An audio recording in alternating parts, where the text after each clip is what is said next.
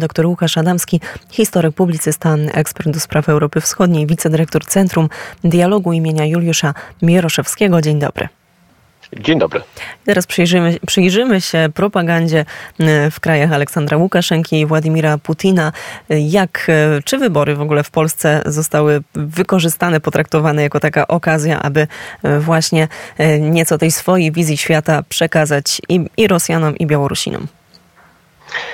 Troszeczkę tak, może zacznę od Rosji, dlatego że był komentarz rzecznika Kremla pana Pieskowa o wyborach w Polsce. W zasadzie ten komentarz bardzo dużo mówi o tym, jaką propagandę, czy jaki przekaz Kreml chce donieść do społeczeństwa rosyjskiego. Pieskow powiedział, że tak naprawdę wyniki tych wyborów nie mają żadnego znaczenia dla Rosji, dlatego że cały polski establishment polityczny jest zapiekle antyrosyjski i tutaj Rosja nie ma jakichkolwiek przyjaciół. I to jest tak naprawdę prawda. Dodał też, że on bardzo z tego powodu ubolewa i że piłeczka jest po polskiej stronie tak naprawdę, bo Rosja dawno by chciała naprawić relacje z Polską, ale to Polska odmawia, Polska odrzuca. I tego rodzaju przekaz, ja bym powiedział, słyszę od 2014 roku, że nie ma żadnych takich spraw, które rzekomo mogłyby przeszkodzić polsko-rosyjskiemu porozumieniu. Oczywiście Kreml nie dodaje, co jest faktyczną przyczyną tego, że stosunki dyplomatyczne, gospodarcze są praktycznie na zerowym poziomie, czyli polityka Rosji wobec Ukrainy, a od prawie 2 lat już wojna na Ukrainie. Natomiast w Rosji jeszcze trochę było komentarzy medialnych o wyborach. One mniej więcej ten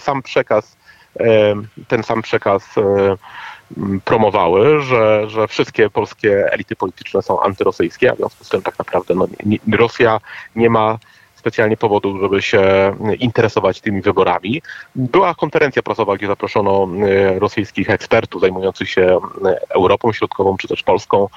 Oni starali się mówić dość rzeczowo tak naprawdę, czym się różniły poszczególne partie, ale nie wchodzili w kwestie polityki zagranicznej. I to by było tyle, jeśli chodzi o Rosję. Jeżeli chodzi o Rosję, a co ze strony ukraińskiej? Jak Ukraińcy odebrali wyniki wyborów w Polsce? Czy przyjęli je ze spokojem? A to jest w zasadzie znacznie ciekawsze, dlatego że wbrew pewnym opiniom, które wybrzmiały w Polsce w ostatnich 2 miesiącach, zwłaszcza podczas apogeum tego kryzysu zbożowego, to z moich informacji, a jeżdżę do Kijowa regularnie, kilka dni temu wróciłem, wynika, że jednak władze ukraińskie nie stawiały na zwycięstwo polskiej opozycji, nie próbowały pomóc tejże opozycji w zwycięstwie, a tego rodzaju komentarze można w Polsce było przeczytać. Raczej zachowywały neutralność wobec tych wyborów. Dziennikarze byli bardzo zainteresowani i to ja też poczułem po sobie, bo kilkadziesiąt próśb o komentarze odebrałem. Ja tak naprawdę odmawiałem, bo tłumaczyłem, że wolę komentować sprawy zagraniczne, sprawy dotyczące choćby relacji polsko-ukraińskich, ale kwestii bezpieczeństwa międzynarodowego, a nie tak wewnętrzne sprawy jak polskie wybory. Ale sam fakt, że tyle tych próśb było, wskazywał na przeogromne zainteresowanie wyborami w Polsce. I też potem widać było, że u różnych ukraińskich mediach i przed wyborami, i po wyborami zastanawiano się, a co będzie, jeśli Konfederacja dostanie dużo głosów, a co będzie, jeśli Konfederacja będzie młodszym partnerem koalicyjnym, czy do PiS-u, czy Platformy Obywatelskiej. Teraz są komentarze, jak już wyniki wyborów były znane, że z jednej strony to dobrze, że partia, która w opinii Ukraińców ma antyukraiński przekaz, dostała tak niewiele głosów. Natomiast są takie, ja bym powiedział, różne oceny tego, co to oznacza dla Ukrainy. Na pewno podkreśla się, że nowemu rządowi będzie łatwiej kontaktować się z Berlinem, z Paryżem, z krajami zachodniej Europy, co dla Ukrainy jest ważne. Dzisiaj nawet były minister spraw zagranicznych Ukrainy, Paweł Klimkin 2 godziny temu opublikował specjalny artykuł zawierający taką analizę znaczenia tych wyborów dla Ukrainy. No i ten artykuł, ja bym powiedział, jest skonstruowany wokół tezy, że dla Ukrainy jest lepiej, że zwyciężyły siły, które są jednoznacznie odbierane jako proeuropejskie, niż, jak to określił, narodowi populiści z autorytarnymi zapędami. I tutaj rząd Prawa i Sprawiedliwości został umieszczony mniej więcej w tym samym koszyku, co Wiktor Orban, co Fico na Słowacji, czy Babisz w Czechach. No to jest, bym powiedział, taka opinia, która według moich wrażeń dominuje w ukraińskich kręgach eksperckich, że lepiej, aby rząd polski nie był w konflikcie z establishmentem zachodnioeuropejskim. Dla Ukrainy to lepiej. Niektórzy nawet dodają, że Ukraina, jeśli czy kiedy zostanie członkiem Unii Europejskiej, powinna też wykazywać, że ona nie będzie sprawiała Unii Europejskiej problemów. Co oczywiście napędza w Polsce obawy czy pewne takie, no właśnie, obawy czy podejrzenia wobec zachowania Ukrainy w przyszłości. Mówię tutaj o obawach konserwatywnej części polskiej sceny politycznej czy środowisk dziennikarsko-eksperckich. To jeszcze na zakończenie zostaje Białoruś, Łukaszenka. Czy tutaj jest coś, o czym warto wspomnieć, coś, co warto uwypuklić? No, myślę, że warto może wspomnieć to, że Białorusini próbują tworzyć polskojęzyczne programy, które będą przekazywać po polsku propagandę białoruskiego reżimu, ale rozumiem, że tam będą zatrudniani Białorusini mówiący po polsku, czyli tacy reżimowi dziennikarze.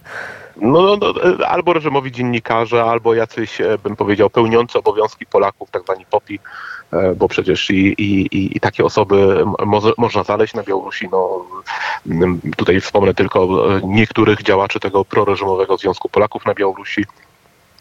Więc, ale przypuszczalnie pewnie Białorusini mówiący po polsku, tylko że nikt tego normalnie nie będzie, jak sądzę, oglądać na Białorusi nawet, a co dopiero w Polsce. No i oczywiście ten przekaz białoruskiego reżimu jest stały, niezmienny, on jest bardziej wręcz prymitywny niż przekaz groźniejszego totalitaryzmu rosyjskiego, że no, Polskie elity są oczywiście nie tylko antyrosyjskie, też są uzależnione od Waszyngtonu, Brukseli, żywią resentymenty wobec Białorusi, a być może nawet chcą doprowadzić do powrotu części ziem białoruskich do Polski, czy chcą zająć się.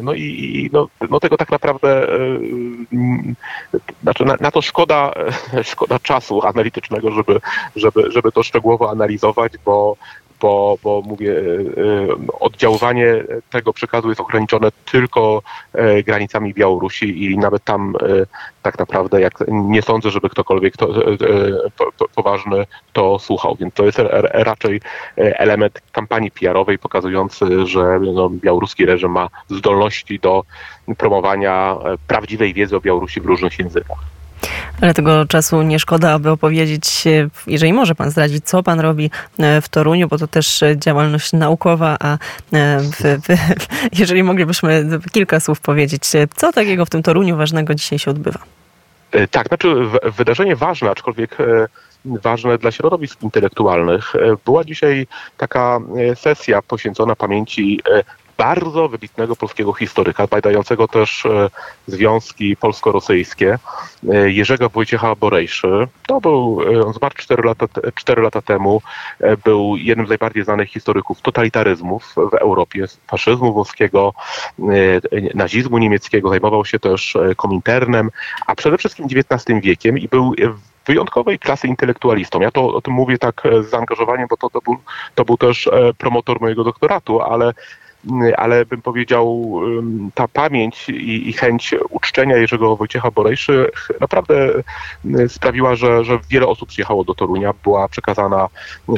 Była pokazana biblioteka profesora Borejszy, która została przekazana Uniwersytetowi Mikołaja Kopernika, więc to jest takie bardziej wydarzenie intelektualne, ale jakoś się też wiąże właśnie z Europą Wschodnią, bo profesor studiował kiedyś w Związku Sowieckim, potem badał bardzo mocno stalinizm i jego uczniami był m.in. Andrzej Nowak, Marek Kornat, ja, ale też wiele innych polskich historyków, więc no to był powód, dla którego przyjechałem tutaj do Torunia. Bardzo serdecznie dziękuję za komentarz. Dr Łukasz Adamski, historyk, publicysta, wicedyrektor Centrum Dialogu im. Juliusza Mieroszewskiego, był gościem Popołudnia Wnet. Dziękuję za rozmowę. Dziękuję również.